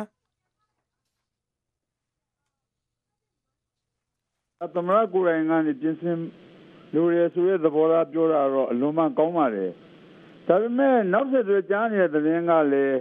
ဒီတိုင်းသားလက်နက်ကိုင်အဖွဲ့အစည်းတွေနဲ့ငញ្ញရေးရပြီးမှနိုင်ငံရေးဆွေးနွေးပွဲတွေပြီးမှဖွဲ့စည်းပုံပြင်မှုဆောင်ရွက်မယ်ဆိုတာကတော့ဒါအချိန်ဆွဲသဘောမျိုးပဲရောက်နေရလို့ကျွန်တော်ဘက်ကမြင်ပါတယ်။ဘာဖြစ်လို့လဲဆိုတော့ဒီဒီမိုကရေစီရည်ရွယ်လှုပ်ဆောင်တဲ့ဒီထဲမှာဒီဖွဲ့စည်းပုံလည်းပြင်ပေါ့နော်ငင်းငင်းလေးဆွေးနွေးမယ်ဆိုရင်ဒါဒါခွဲခြားလို့မရတဲ့ခေါင်းနဲ့ပန်းဆိုတာသိဖို့တော့လိုအပ်တယ်လို့ထင်ပါတယ်ဗျ ဟုတ်ကဲ့ပါဒီအဓိကတိုင်းသားနိုင်ငံရေးပါတီကြီးတစ်ခုဖြစ်တဲ့ဒီ SNL တွေကဦးဆိုင်လေးရဲ့အမြင်ကိုလည်းသိကြပါတယ်ဦးဆိုင်လေးပြောအောင်ခင်ဗျသမရာကြီးပြောတဲ့စကားတကယ်ဟိုအားရစရာလို့ယူဆနိုင်လားအဲငင်းငင်းရေးဆွေးနွေးပွဲနောက်ပိုင်းမှာမှဖွဲ့စည်းပုံအခြေခံဥပဒေကိုပြင်မယ်ဆိုတာတက်ကိုငင်းကြရင်ဆွေးနွေးနေရင်နိုင်ငံရေးကိစ္စကိုလည်းဆက်လက်ပြီးဆွေးနွေးသွားဖို့လိုအပ်တယ်လေအဲ့လိုတစ်ချိန်နဲ့တစ်ပြိုင်တည်းဆွေးနွေးနေရင်လည်းဖွဲ့စည်းပုံအခြေခံဥပဒေ ပြင်ဆင်ရေးကိုလည်းတစ်ဆက်တည်းလုပ်သွားဖို့လိုတယ်အဲ့မဲ့ငင်းကြရင်ဆွေးနွေးမှုတိုင်းတာကအချိန်ဘယ်လောက်မှအပြီးကတ်မယ်ဘယ်လောက်မှသွားပြီးတော့မှဘယ်အဆင့်ရောက်ရင်ဘာလုပ်မယ်ဆိုတာအတိအကျ time frame ဆွဲရတာမျိုးမရှိသေးတဲ့အတွက်ကြောင့်မို့လို့ဒီအပေါ်မှာလည်းပဲကျွန်တော်အားရစရာသိမရှိဘူးဒါပဲဖြစ်ဖြစ်ဒီငင်းကြီးဆွေးနွေးမှုနဲ့အတူနိုင်ငံရေးဆွေးနွေးပွဲလုပ်မယ်နိုင်ငံရေးဆွေးနွေးပွဲရဲ့ရလဒ်ကနေပြည်ပုံပြင်မယ်ဆိုရင်တော့အတိုင်းတဲ့လုံးကျွန်တော်ကြိုးစားရမှာဖြစ်ပါတယ် ဟုတ်ကဲ့ပါခင်ဗျကျွန်တော်ဒီမှာဆွေးနွေးပွဲအတွက်ကိုထိုင်းနိုင်ငံကိုအောင်သူငိမ့်လည်းရှိနေပါတယ်ကိုအောင်သူငိမ့်အမြင်ရောခင်ဗျဒီသမရပြောသွားတဲ့မိန်ခွန်းထဲမှာအခုမှဦးဆိုင်လိတ်ကောဦးအောင်သိန်းတို့အမြင်ရောတိုင်းသားအရေးကိုလည်းဆွဲထည့်လာတယ်ဆိုတော့ဒါအချိန်ကြန့်ကြာလာမဲ့အလားအလာမျိုးတွေရှိလာသူ့ရဲ့မိန်ခွန်းကဟိုဘလို့ရည်ရွယ်ချက်တွေပါတယ်လို့ကိုအောင်သူငိမ့်မြင်လဲခင်ဗျဟုတ်ကဲ့ဟိုသမရပြောတာ၃ချက်ရှိပါတယ်ဆိုတော့ပထမတစ်ချက်ကတော့ဒီတိုင်းရင်းသားတွေနဲ့ဆွေးနွေးပြီးတော့ဒီတိုင်းရင်းသားတွေဒူလာချက်အတိုင်းလဲပါမယ်ဒီလိုဖွဲ့စည်းပုံပြင်မယ်ပေါ့ ဆိုတော့ဒုတိယတစ်ချက်ကတော့ဒီမိုကရေစီစံချိန်စံနှုန်းတွေနဲ့ဖြစ်အောင်ပေါ့ဗျာဆိုတော့ကျန်တဲ့အရေးကြီးတဲ့ stakeholder ပေါ့ကျန်တဲ့အင်အားစုတွေလည်းပါမယ်ဆွေးနွေးမယ်ပြီးတော့ဖွဲ့စည်းပုံပြင်မယ်ပြောပါတယ်ဆိုတော့နောက်တစ်ခုကကျတော့တတိယချက်ကတော့သူပြောတာကဒီဖွဲ့စည်းပုံပြင်ရေးကိစ္စကလူတူတယောက်အတွက်ဟိုဘာခေါ်မလဲပိတ်ပင်ထားတာလည်းမဖြစ်စေရဘူးတစ်ဖက်မှာလည်းနိုင်ငံအကျိုးစီးပွားနိုင်ငံလုံခြုံရေးလည်းကြည့်ရမယ်လို့ပြောတာတွေရှိပါတယ်ဆိုတော့အဲ့တော့ကျွန်တော်အမြင်ကတော့ပြောမယ်ဆိုရင်ဒီအချက်တွေကတော့ဟိုကြိုးချောင်း စီလျော်တယ်လို့ပြောလို့ရပါတယ်ဆိုတော့ဒါပေမဲ့တစ်ဖက်မှာခုနဆွေးနွေးသွားကြတဲ့အတိုင်းပဲပေါ့နော်ပြန်ကြည့်တဲ့ခါကျတော့ဒီအခုလက်ရှိတိုင်းရင်းသားတွေနဲ့ငင်းညမ်းရေးလုပ်ငန်းကဟိုဘယ်လောက်ထိခရီးပေါက်တယ်လဲပေါ့ဆိုတော့အခုကတော့ဒီတနိုင်ငံလုံးအတိုင်းတာအပြစ်ခတ်ရစရေးကိုဥတည်နေပါတယ်ဆိုတော့ပြီးတဲ့အခါမှာဒါဆက်ပြီးတော့နိုင်ငံရေးဆွေးနွေးပွဲသွားမယ်နိုင်ငံရေးဆွေးနွေးပွဲမှာတခြားနိုင်ငံရေးပါတီတွေလည်းအင်အားစုတွေလည်းပါမယ်ပေါ့အဲ့တော့ကျွန်တော်မြင်တာကသမရယူရတာကတော့တခါတည်းနဲ့ဒီအလုံးကြည်လည်နိုင်တဲ့အခင်းချင်းတစ်ခုကို ဟိုပြင်သွားကြစေခြင်းတယ်ဆိုတော့သဘောမျိုးရောက်ပါတယ်ဆိုတော့ဒါပေမဲ့လည်းအခုကဒီကြံတဲ့အခုလှုပ်ရှားတဲ့သူတွေရောတော်တော်များများက2015ရွေးကောက်ပွဲနဲ့တိုက်ပြီးစဉ်းစားနေတဲ့အခါကျတော့ခုနပြောသလိုပဲဒါကအချိန်ဆွဲတယ်လို့ထင်စရာတွေဖြစ်လာတယ်ဆိုတော့နောက်တစ်ခုကကျတော့ဒီခုနငင်းငယ်ရေးလုပ်ငန်းစဉ်ကရောအောင်မြင်ပါမလားပေါ့နော်ဒီလိုစဉ်းစားစရာတွေလည်းဟိုရှိလာတဲ့အနေအထားဖြစ်တယ်လို့ထင်ပါတယ် ဟုတ်ကဲ့ပါခင်ဗျကျွန်တော်ဆွေးနွေးပွဲမှာဒီရန်ကုန်မြို့ဦးမျိုးညွန့်လည်းရှိနေပါတယ်ဦးမျိုးညွန့်လည်းအခုဆွေးနွေးတဲ့လူတွေပြောသွားတာတွေကြားမှာပါဦးမျိုးညွန့်လည်းဟိုဘယ်လိုသဘောထားမြင်ရှိလဲဆိုတာဆွေးနွေးလို့ရပါတယ်ခင်ဗျအဲကျွန်တော်ကျွန်တော်ဦးမျိုးညွန့်ပါကျွန်တော်သဘောထားပြောရရင်တော့ဖြင့်ခုနဆွေးနွေးသွားတဲ့ဆွေးနွေးချက်နဲ့ကျွန်တော်တိတ်မကွဲဘူးခင်ဗျဘယ်လိုလဲတော့ကျွန်တော်ဟိုတဝက်ကပဲဖြတ်ကြားလိုက်ရလို့ဒါပေမဲ့လို့အဲသမရာကြီးက message ပေးထားတာ၃ခုရှိတယ်လေအဲ့ဒီ၃ခုနဲ့ပတ်သက်လို့ တချို့ကဒါကိုကြည့်လိုက်တဲ့အခါမှာငញ្ញရေးဆွေးနွေးပွဲတွေပြီးသွားကမှအဲ့ဒီကရလာတဲ့အခြေအနေနဲ့ဒီပြည်ပုံအခြေခံဥပဒေပြင်ရမယ်လို့ဒီလိုကောက်ချက်ဆွဲတာရှိတယ်ကျွန်တော်တို့ဒီလိုမထင်ပါဘူးသမဏကြီးပြောနေတာအခြေခံမူပဲဘာကြောင့်လဲငင်းငင်းရေးဆွေးနွေးပွဲမှာရလာရလာတဲ့အဖြေနဲ့ဒီငင်းငင်းရေးကိစ္စနဲ့ပြည်ပုံအခြေခံဥပဒေပြင်ဆင်ရေးကိစ္စများ directly related တိုက်ရိုက်ပတ်သက်နေတာတိုက်ရိုက်ပတ်သက်နေတာဖြစ်တဲ့အတွက်ကြောင့်မလို့ငင်းရင်ဆွေးနွေးပွဲများမှာပေါ်ပေါက်လာတဲ့အချက်လက်တွေကိုလည်းလေးလေးစားစားနဲ့ပြည်သူ့ဝန်ရှိတာဥပဒေပြင်ဆင်ရေးဆွဲတဲ့နေရာမှာဒီပြင်ဆင်တဲ့နေရာမှာ amendment လုပ်တဲ့နေရာအဲဆက်သွင်းစဉ်းစားပြီးတော့ဒါကိုလေးနဲ့ထားရမယ်လို့ပြောတာတာဖြစ်တယ်အချိန်ဆွဲတာလို့ကျွန်တော်မမြင်ပါဘူးဟုတ်ကဲ့ပါခင်ဗျာနောက်တစ်ခါဟုတ်ကဲ့အဲ့ဒါနဲ့ပတ်သက်လို့တော့ဒီလိုရှိတယ်နောက်တစ်ခါဒုတိယအချက်အနေနဲ့သူဘာပြောထားလဲဒီမိုစီစံနှုန်းတွေ နဲ့တမိုးပြည့်မီအောင်ကျဝအထုပ်ဆောင်ရတဲ့နေရာမှာနိုင်ငံရေးမှာပါပတ်သက်သူအားလုံးရဲ့အမျှော်မြင်ကြည့်မှုဉာဏ်ပညာကျော်မှုသိရင်စေနာမှန်ကန်မှုနဲ့ကျင်းနေတယ်ဆိုတာအဲ့ဒါအတော်ကိုအလေးနဲ့ထားစဉ်းစားရမယ့်ကိစ္စဖြစ်ပါတယ်ကျွန်တော်တို့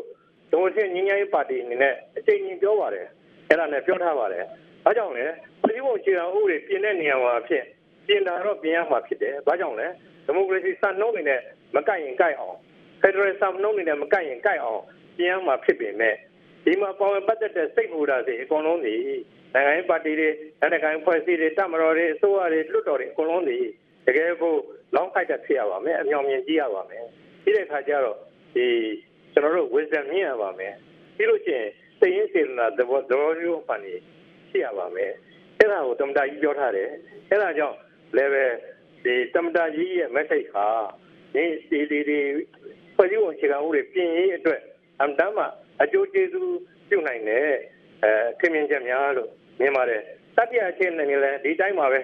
အဲ့ဒါသူတယောက်ကိုနိုင်ငံရေးကဘယ်သူ့ကိုမှနိုင်ငံရေးဥဆောင်မှုကိုကန့်တတ်ထားတာမျိုးမဖြစ်เสียဘူးသို့တော့သူကဘာလေးချွတ်ချက်ပြောထားလဲဆိုရင်မိမိတို့အမျိုးသားအကျိုးစီးပွားနဲ့နိုင်ငံရဲ့အချုပ်အခြာအာဏာတည်တံ့ခံရဲကိုမထိပါစေကြီးလျောက်ပတ်တော့အကာအကွယ်ပေးနိုင်တဲ့အခြေအခြေလည်းများရှိရလိုအပ်တယ်လို့ပြောပါတယ်အဲ့ဒါလည်းအလွန်လေးနဲ့ပါတယ် အဲ့ဒါဟာကျွန်တော်တို့ဘာနဲ့တော့ဆိုင်လဲဆိုရင်59စလုံးလို့အခုအငင်းပွားနေတဲ့ဟာမျိုးနဲ့ပြည်သူ့ဝန်ခြေခံဥပဒေပါအချက်နဲ့ဆိုင်ပါတယ်အဲ့ဒီအချက်လေးမျိုးကိုဘယ်လိုပြင်မယ်ဆိုရင်ဘယ်လိုစဉ်းစားသင့်လဲဆိုတာသမ္မတကြီးကဉာဏ်ပညာကြီးစွာနဲ့ပြောထားတာလို့ကျွန်တော် ကျွန်တော်မြင်ပါတယ်ခင်ဗျာဟုတ်ကဲ့ဆိုတော့သူသူအောင်သိန်းတို့ကျွန်တော်ပြန်မေးချင်ပါတယ်အခုဒီသမရပေးသွားတဲ့ message နဲ့ပတ်သက်လို့ပေါ့လေအခုအနည်းဆုံးဒီ2015မတိုင်ခင်မှာဒီ59တို့436တို့လို့တကယ်ဟိုအခြေတင်ဖြစ်စရာကိစ္စတွေအဓိကကိစ္စတွေဟိုပြင်နိုင်မယ်လို့ယူဆရလားအဲကျွန်တော်တို့ကအဲ့ဒီလိုပြင်ဖို့နော်ပြင်ဖို့ဆိုရင်ဒီဘက်မှာကဒီပြည်တော်စုဟလာကျွန်တော်တို့ဒီဟိုဟာက လွတ်တော်မှာမဲခွဲပြီးတော့လောက်ရမယ့်အခြေအနေမျိုးတွေပေါ်ပေါက်လာရင်တော့ခင်ဗျတကယ်2015အတွက်ရွေသွားနိုင်မဲ့ဖွဲ့စည်းပုံပြုပြင်ပြောင်းလဲရအတော်ခက်ခဲလိမ့်မယ်လို့ကျွန်တော်မြင်တယ်။ဘာဖြစ်လို့သတိသဘောမျိုးလောက်ပြင်ရင်လဲဆိုရင်လည်းပြင်ရမရောက်ဖြစ်သွားနိုင်တယ်။အဲ့တော့2015မတိုင်မီမှာပြုတာပြင်တာပြုလို့ရမယ့်ပြင်သစ်ပြင်ဆိုင်တဲ့ဟာတွေဟာချင်းချင်းရှားရှားပေါ်လွင်နေအဲ့ဒါတွေကိုပြင်မှုလိုမယ် နောက်ပြီး2015ပြီးသွားရင်လည်းဆက်ပြင်သွားလို့ရတယ်အဖွဲ့စည်းပုံဆိုတာပြင်နေရဖို့လိုရင်လည်းဘယ်ချိန်ခါဖြစ်ဖြစ်ပြင်ရမှာပဲအဲ့ဖွဲ့စည်းပုံပြင်ဖို့လက်တွန့်နေဖို့ဆိုတာတော့မသိလျော်ဘူးလို့ကျွန်တော်ဘက်ကမြင်တယ်ဘာဖြစ်လို့လဲဆိုတော့ဒီဖွဲ့စည်းပုံဆိုတာကပြည်သူရဲ့အစိုးရရဲ့ထာဝရဟာလက်တွဲဆောင်ရွက်နေတာသဘောတူညီရတဲ့ဗြိကြီးတွေကဖြစ်ပေါ်လာတဲ့ဖြစ်ပေါ်နိုင်တဲ့ဖွဲ့စည်းပုံဖြစ်တဲ့အတွက်ကြောင့် လူတို့ရဲ့အတန်ကိုနားထောင်ပြီးလူတို့ရဲ့စံသားကဘယ်အတိုင်းအတာထိသူတို့စိတ်ဆန္ဒတွေရှိတယ်လဲဘယ်ဟာတွေကပြင်သင့်လဲဆိုတဲ့ဥစ္စာတွေကလူလူနည်းလူလူဟန်ကလည်းကျွန်တော်တို့လွတ်တော်ကဲ့သို့ပဲအရေးပါတယ်လို့ကျွန်တော်ဘက်ကအဲ့လိုမြင်ပါတယ်ဟုတ်ကဲ့ဟိုဆရာဦးဆိုင်လိမ်မြင်ရောခင်ဗျာအခုဒီ2015မတိုင်ခင်မှာအခုသမရပေးသွားတဲ့ message အရာပေါ့လေဒီ59တို့436တို့လို့အဓိကဥပဒေတွေမှာပြင်သွားနိုင်တဲ့အလားအလာကိုဘယ်လောက်များမြင်မိလဲ အခု လက်ရှိဖွဲ့စည်းပုံအခြေခံဥပဒေပြင်ဆင်ရေးနဲ့ပတ်သက်ပြီးတော့မှအပြီးပြီးစူးစမ်းနေကြတာတော့အားလုံးမျက်မြင်ကိုတွေ့ပေါ့နော်ဒါပေမဲ့လို့လွတ်တော်လမ်းကြောင်းနေပြုပြင်ဖို့ဆိုတာကတော့သမတန်ကိုအခွင့်အလမ်းနည်းတယ်လို့မြင်တယ်ဆိုတော့သောသောကတော့သမရာကြီးပြောသွားတယ်ငင်းငယ်ဖွဲ့စည်းတွေနဲ့နိုင်ငံရေးဆွေးနွေးမှုကနေပေါက်ဖွာလာတဲ့ဗရေညင်မျိုးကနေမှတစ်ဆင့်ဖွဲ့စည်းပုံအခြေခံဥပဒေကိုပြင်မယ်ဆိုလို့ရှိရင်တော့အခွင့်အလမ်းပိုပြီးများလိမ့်မယ်လို့မြင်တယ်ဒါပေမဲ့လို့အခုငင်းငယ် ဆွေးနွေးနေတဲ့အချိန်မှာအစိုးရအနှစ်ကတော့လွတ်တော်အုံးကတမတော်ဒီသုံးခုကတစ်ဖက်တိုင်းသားဖွဲ့စည်းတွေကတစ်ဖက်ဒါရောက်ပြီးဆွေးနွေးကြတဲ့အခါမှာတမတော်မပါလာခင်ကတော့စောကြုံမှုမှုရှိနေတယ်လို့ပေါ့နော်တမတော်ပါလာတဲ့နောက်ပိုင်းမှာတော်တော်လေးကိုကြက်ကြက်တဲတဲဆွေးနွေးနေရတဲ့အခြေအနေမျိုးရောက်လာတယ်သူတို့ပြောရရင်တော့2008ဖွဲ့စည်းပုံအခြေခံဥပဒေကိုလိုက်နာပါစာချုပ်ရဲ့အဲ condition 6ချက်ပေါ့နော် ဒီကသတ်မှတ်ချက်6ချက်ကိုလိုက်နာပါဆိုတာမျိုးတွေကပါလာတဲ့ခါကျတော့ငင်းငင်းဆွေးနွေးပွဲကကနေထွက်လာတဲ့နိုင်ငံရေးဆွေးနွေးပွဲရဲ့ညော့အလတ်ပေါ့နော်အဲ့ဒီကနေရလာမဲ့ဖွဲ့စည်းပုံအခြေခံဥပဒေပြင်ဆင်ရေးကိုမျှော်လင့်မယ်ဆိုလို့ရှိရင်လည်းပဲဘုဘကအချိန်ဆွဲရင်ဆွဲတော့ကြံ့ကြသွားမှာဖြစ်တဲ့ကြောင့်မို့လို့စစ်ချင်းလက်ငယ်ဒီပြင်ဆင်မှုမှာဖြစ်လာနိုင်မယ်လို့တော့ကျွန်တော်မထင်ပါဘူးခင်ဗျာဟုတ်ကဲ့ပါခင်ဗျာဟိုနောက်တစ်ခုကခုကျွန်တော်ဆွေးနွေးပွဲအတွက်ကိုရန်ကုန်မြို့ကတကုံမြို့တစ်ကဥလာထွန်လဲစာပေးပို့ထားပါတယ်မသိငီဖတ်ပြပေးပါဦးခင်ဗျာ ဟုတ်ကဲ့ပါရှင်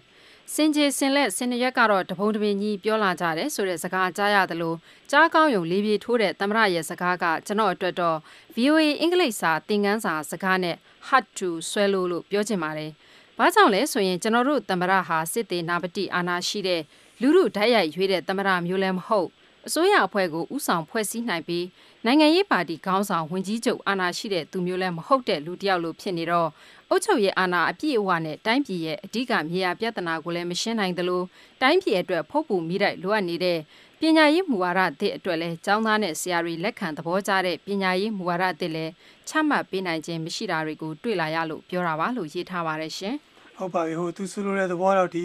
အခုဒီသမရပြောစကားကိုလည်းသူတန်တရားရှိတဲ့အမြင်တွေပြောသွားတယ်ဆိုတော့ဒီသမရပေးခဲ့တဲ့ message က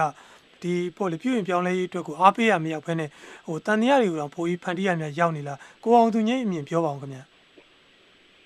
ကျွန်တော်မြင်တာကတော့သမရအနေနဲ့ကသူမူသဘောပဲပြောသွားတယ်လို့ထင်ပါတယ်ဆိုတော့နောက်တစ်ခုကကျတော့အခုဒီ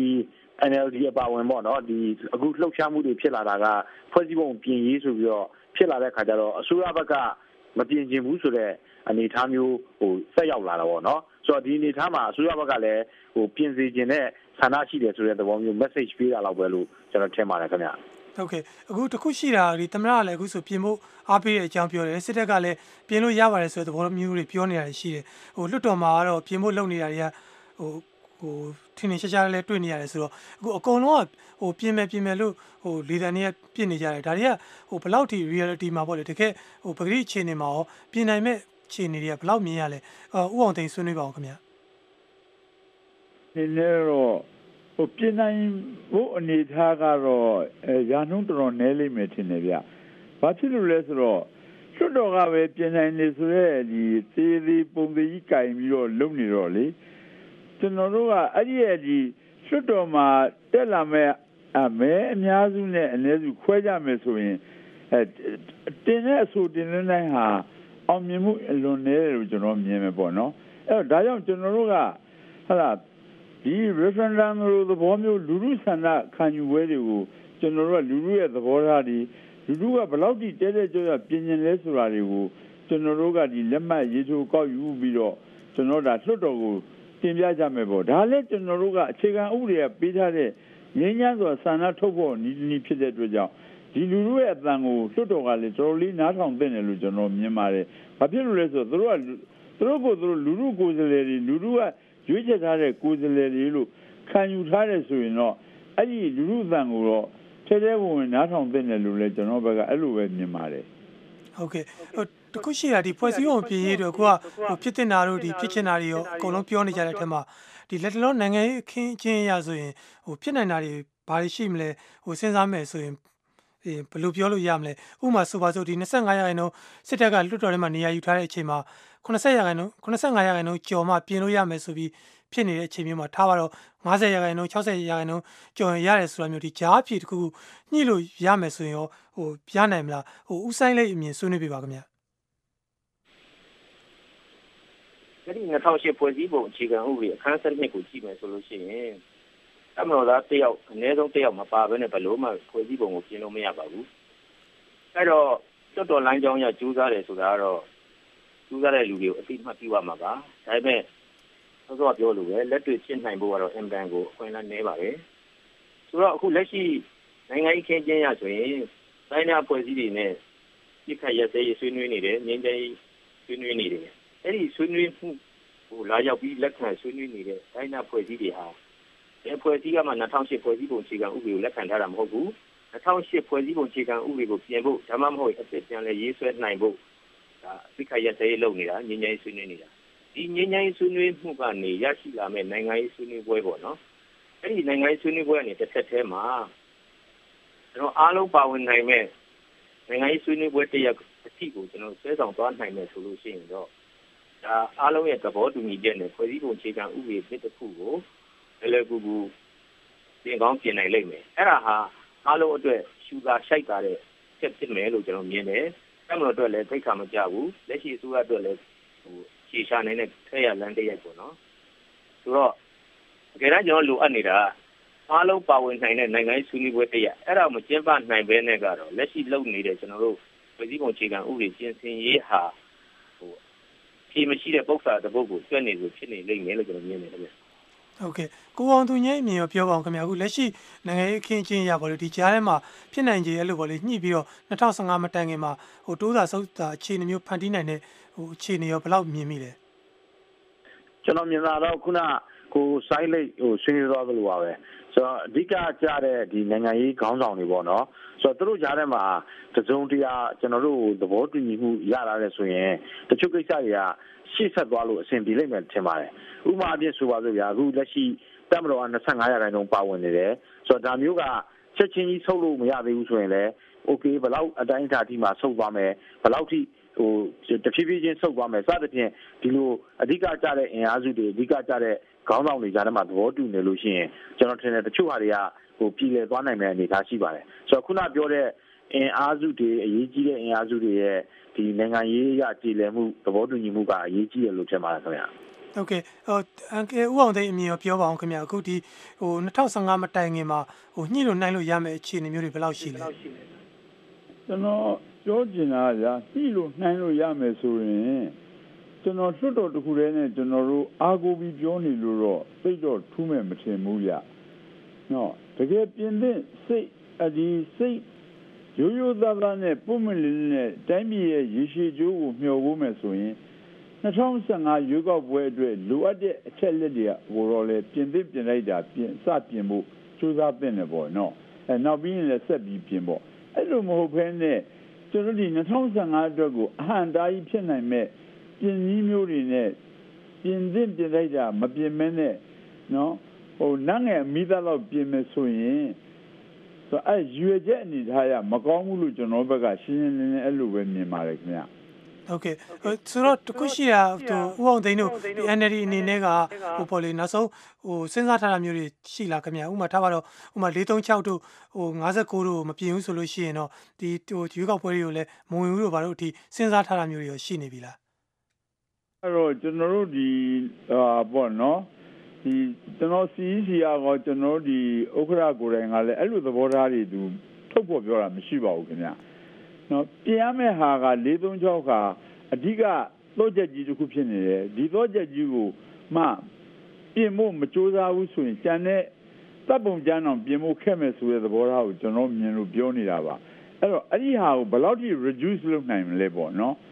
နော်အဲ့လိုလုပ်နိုင်လို့ရှိလို့ရှိရင်ဘယ်ဟာတွေကပြင်မယ်ဆိုတာ နောက်ဆက်တွဲကျွန်တော်ဆက်ပြောလို့ရနိုင်တာပေါ့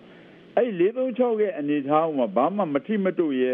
နော်မပြုတ်ရဲဘူးဆိုရင်ကြံတဲ့ဟာတွေပြင်ဖို့ဆိုတာဝေလာဝေးလို့ကျွန်တော်အဲ့လိုပြောချင်တာပါ ဟုတ်ကဲ့ဟိုကျွန်တော်တို့လည်းနားလဲပါတယ် NLD အနေနဲ့က2010ကြာပြည့်ရွေးကောက်ပွဲစောင့်ဝင်ကလေးကအခြေခံဖွဲ့စည်းပုံပြင်မယ်ဆိုတော့ဟိုရီမန်းချက်နဲ့ဝင်ခဲ့တာကိုအခုတကယ်နဲ့ဒါကိုလည်းဟို2015အထိအောင်မလုပ်နိုင်ဘူးဆိုရင်ရီမန်းချက်ကိုမအောင်မြင်လို့လည်းဖြစ်မယ်ဆိုတော့ဟိုနိုင်ငံရေးအရာလည်းတစုံတရာဟိုတိတ်ခါထိပါစရာဖြစ်လိမ့်မယ်ထင်တယ်ဒါကိုလည်းအစိုးရဘက်က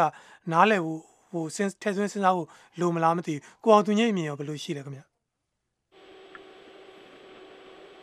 ကျွန်တော်မေးခွန်းနဲ့ပတ်သက်လို့မရှင်းလို့တစ်ချက်လောက်ဟုတ်ကဲ့တခြားမဟုတ်ဒီဟို NLD က2010ကြားဖြတ်ရွေးကောက်ပွဲမှာစဝင်ကြတဲ့ကဖွဲ့စည်းပုံကိုသူကပြင်မယ်ဆိုတော့ရည်မှန်းချက်နဲ့ target နဲ့သူကဝင်လာခဲ့တာဟုတ်အခုဒီ2015မတိုင်မီအထိတောင်မှဟိုသူရည်မှန်းထားသလိုဖွဲ့စည်းပုံကိုထင်တော့မပြင်နိုင်မစင်နိုင်ဘူးဆိုသူ့ရဲ့နိုင်ငံရေးရည်မှန်းချက်ကလည်းဟိုမအောင်မြင်လို့ဖြစ်မယ်ဆိုတော့ဒါသူ့အတွက်နိုင်ငံရေးတိတ်ခါအရာလည်းထိခိုက်စရာဖြစ်လာလိမ့်မယ်ထင်တယ်ဟိုဒီတော့ဒီလိုအခြေအနေမျိုးမဖြစ်အောင်အစိုးရဘက်ကလည်းထည့်စဉ်းစားဖို့လိုမလားကိုအောင်သူညိတ်မြင်ဘယ်လိုရှိလဲ ဟုတ်ကဲ့ဟိုကျွန်တော်မြင်တာကတော့ဒီ NLD တွေမဟုတ်ပါဘူးနောက်တစ်ခုကကျတော့အစိုးရဘက်ရောခုနဒီလက်ရှိလွှတ်တော်ထဲမှာအများစုဖြစ်တဲ့ဟိုတက်ခိုင်ဖွံ့ဖြိုးရေးပါတီရောပေါ့နော်ဆိုတော့အလုံးကကျွန်တော်တို့တိုင်းပြည်ရေရှည်ကိုကြည့်မယ်ဆိုလို့ရှိရင်ဟိုအခုချိန်ထိယုံကြည်မှုအချင်းချင်းတိဆောက်ရေးရလဲလုံနေပါသေးတယ်ဆိုတော့နောက်တစ်ခုကကျတော့ဒါရင်မဟုတ်ဘူးပေါ့နော်ကျွန်တော်တို့ဟဟိုဘာခေါမလဲရှေ့သွားမဲ့ခါကျတော့အပြန်လန်ညှိနှိုင်းမှုအပေးယူပြုမှုဒါတွေလည်းလိုတယ်လို့ထင်ပါတယ်ဆိုတော့အဲ့တော့ဟိုဘာခေါမလဲကျွန်တော်တို့ ဟိုပြည်သူ့စွမ်းအားနဲ့ဆိုပြီးတော့ကျွန်တော်တို့ဖြစ်ချင်တာကြီးပဲတွန်းလို့မရနိုင်ဘူးလို့တစ်ဖက်ကလည်းဒါဖွဲ့စည်းပုံရပဲနီးဒီကျွန်တော်တို့ procedure အတိုင်းပေါ့နော်နီးအတိုင်းပဲသွားမယ်ဆိုတဲ့အခြေအနေလည်းမရနိုင်ဘူးလို့ထင်ပါတယ်ဆိုတော့အထူးသဖြင့်ကတော့ကျွန်တော်တို့အင်အားစုတွေအားလုံးကြီးကြီးနိုင်နိုင်နဲ့သွားတင်တာမျိုးအကောင်းဆုံးလို့ထင်ပါတယ်ခင်ဗျဟုတ်ကဲ့ခင်ဗျဦးဆိုင်လေးလည်းအစီအစဉ်မဆုံးမသက်ခင်မှာဦးဆိုင်လေးရဲ့အမြင်လေးလည်းပြောပြပါအောင်ခင်ဗျတို့ရဲ့လက်ရှိအခက်အခဲကဗမာပြည်ရဲ့အခက်အခဲကဖွဲ့စည်းပုံခြေခံဥပဒေရဲ့အခက်အခဲ constitutional crisis ပေါ့နော်ဒီဥစ္စာကျွန်တော်1940ခွန်ကလေးကကျုံလာတဲ့ပြဿနာ1984မှာလည်းပဲဒီပြဿနာပဲကျုံတယ်အခု2008ကလည်းပဲဒီပြဿနာပဲဒီပြဿနာဘယ်လာတော့ဆိုနိုင်ငံကြီးအပြည်လည်မှုကနေလာတယ်အဲ့တော့တိုင်းသားတွေအနေနဲ့နိုင်ငံရေးမပြည်လည်မှုကိုဘာနဲ့တွားမြင်တော့ဆိုတော့ဒီကတန်းလူကြီးနဲ့ကိုယ်ပိုင်ကြက်ထားခွင့်မရှိလို့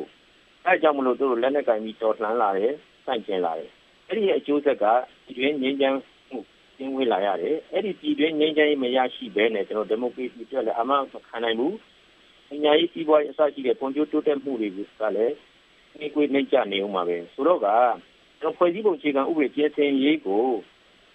ဒီတိုင်းသားတွေနဲ့လက်နက်ကန်တိုင်းသားတွေနဲ့ဆွေးနွေးနေတဲ့လမ်းကြောင်းကနေတစ်ဆင့်နိုင်ငံရေးဆွေးနွေးပွဲအစီကိုဥပီပြီးလောက်လောက်ဆောင်သွားနိုင်မယ်ဆိုလို့ရှိရင်ဆွဲဆောင်သွားနိုင်မယ်ဆိုလို့ရှိရင်တော့ဖြည့်တခုရနိုင်လိမ့်မယ်။ဒါကြောင့်မို့လို့ဒီ တိုက်ခံတဲ့လက်ရှိအစိုးရနဲ့ပဲမကြည့်ဘဲနဲ့တိုင်းသားပြည်သူတရားလုံးရဲ့အကျိုးကိုမျှော်ကိုးပြီးတော့မှနိုင်ငံရေးပြဿနာကိုနိုင်ငံရေးနည်းလမ်းနဲ့ဖြေရှင်းဖို့ပဲကျွန်တော်တိုက်တွန်းလိုပါတယ်။ဟုတ်ကဲ့ပါဝင်ဆွေးနွေးကြသူတွေအားလုံးကိုယ်တိုင်မပါဝင်နိုင်မဲနဲ့ email နဲ့ပါဝင်ဆွေးနွေးကြသူတွေအားလုံးကိုတော့ဟောဒီနေရာကနေကျေးဇူးတင်တဲ့အကြောင်းပြောချင်ပါတယ်ခင်ဗျာ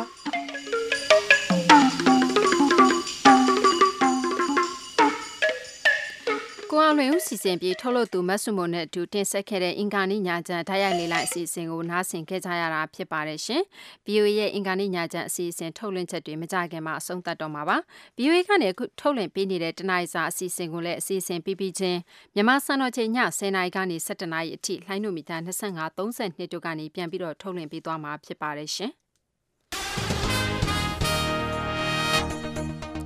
ခုကတော့ VOA ရဲ့အင်္ဂါနေ့ညပိုင်းအစီအစဉ်တွေမပြီးဆုံးသေးခင်ကျန်နေသေးတဲ့အချိန်မှာသတင်းအချင်းချုပ်ကိုဒေါခင်မျိုးသက်ကကြီးညာပေးပါမယ်ရှင်။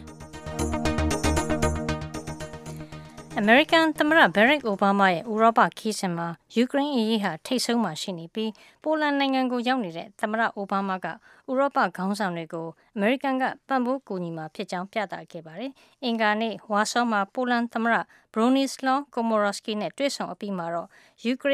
ကရိန်းကခွဲထွက်ရေးသမားတွေနဲ့ပတ်သက်ပြီးရုရှားကသူ့ရဲ့ဩဇာသုံးပြီးတော့ဖြောင်းပြပေးဖို့ရုရှားကိုပန်ကြားခဲ့ပါတယ်။ပင်လယ်နက်နဲ့ဘောလတစ်ပင်လယ်ပြင်တွေမှာလည်းရေတပ်အင်အားပိုပြီးချထားတာအပါအဝင်ဥရောပမှာတပ်သားအလှည့်ကျချထားရေးနဲ့စီးရေးလေ့ကျင့်မှုတွေတိုးမြင့်နိုင်မှုအတွက်ဒေါ်လာတန်းတထောင်ရထားဖို့အမေရိကန်သမ္မတကအဆိုတင်သွင်းခဲ့ပါတယ်။ ယူကရိန်းနိုင်ငံအရှေ့ပိုင်းဒေသမှာရုရှားလူလာသူခွဲထွက်ရေးသမားတွေနဲ့အစိုးရတပ်တွေကြားအင်္ဂါနေ့မှာလည်းတိုက်ပွဲတွေဆက်ပြီးဖြစ်ပွားနေပါတယ်။လန်ဟန့်ဒေသမှာရှိတဲ့တပုံစခန်းတစ်ခုကိုဖျက်ဆီးနိုင်ခဲ့ပြီးအကြမ်းဖက်သမားအများအပြားတေဆုံးခဲ့ရတယ်လို့ယူကရိန်းယာယီသမ္မတကယူကရိန်းလွှတ်တော်ကိုအင်္ဂါနေ့မှာပဲပြောကြားခဲ့ပါတယ်။ ထိုင်းနိုင်ငံမှာပြီးခဲ့တဲ့သတင်းပတ်ထဲစစ်တပ်ကအာဏာသိမ်းတာကိုမကျေနပ်ကြောင်းပြသတဲ့အနေနဲ့ The Hunger Games ရုပ်ရှင်တွေကအာဏာရှင်ဆန့်ကျင်ကြောင်းပြသတဲ့လက်သုံးချောင်းနဲ့အလေးပြုတဲ့သင်္ကေတလှုပ်ဆောင်သူတွေကိုဖမ်းဆီးမယ်လို့ထိုင်းစစ်တပ်ကချိန်ချောက်လိုက်ပါတယ်။ထိုင်းနိုင်ငံမှာစစ်တပ်ကမေလ22ရက်နေ့အာနာသိမ့်ပြီးကလေးကလူငါးဦးတဲ့ပိုးပြီးမစုဝေးဖို့ကန့်တတ်မှုတွေနဲ့လက်လက်စွာထုတ်ဖော်ပြောဆိုမှုတွေကိုပြင်းပြင်းထန်ထန်ကန့်တတ်ခဲ့တာဖြစ်ပါတယ်။ တရုတ်နိုင်ငံတရနမင်းရင်မြင်နှိမ်နှင်းမှု25နှစ်ပြည့်ကာလမှာအတိမ်းဆောင်မခံနိုင်တဲ့အကြောင်းအရာတွေကိုမရေးသားကြဖို့သတင်းတောက်တွေကိုအာဏာပိုင်တွေကသတိပေးလိုက်ပြီးအစိုးရဝေဖန်သူတွေကိုထပ်မံဖမ်းဆီးလိုက်ပါတယ်။ သတင်းချင်းချုပ်ကိုဒေါခင်မျိုးသက်ကြီးညာပေးခဲ့တာဖြစ်ပါတယ်ရှင်ဒီညအတွက်အစီအစဉ်ထုတ်လို့ရမှုကတော့မဆုမွန်ဖြစ်ပြီးတော့အင်ဂျင်နီယာကတော့မီကေဒူဘင်စကီဖြစ်ပါတယ်ရှင် VOA American အတံမနေ့ခင်းမြန်မာဘာသာအစီအစဉ်တွေကိုမြန်မာစံတော်ချိန်မိနစ်6နာရီကနေ9နာရီအထိလိုင်းနိုမီတာ24 30နဲ့39တို့ကနေထုတ်လွှင့်ပေးသွားမှာဖြစ်ပါတယ်ရှင်တော်ရရှင်များနဲ့တကွမြန်မာပြည်သူပြည်သားအပေါင်းရှင်လန်းချမ်းမြေ့ကြပါစေ VOA ကိုနားဆင်ခဲ့ကြတဲ့အတွက်လည်း VOA ဝိုင်းတော်သူဝိုင်းတော်သားအပေါင်းကအထူးပဲကျေးဇူးတင်ရှိပါတယ်ရှင်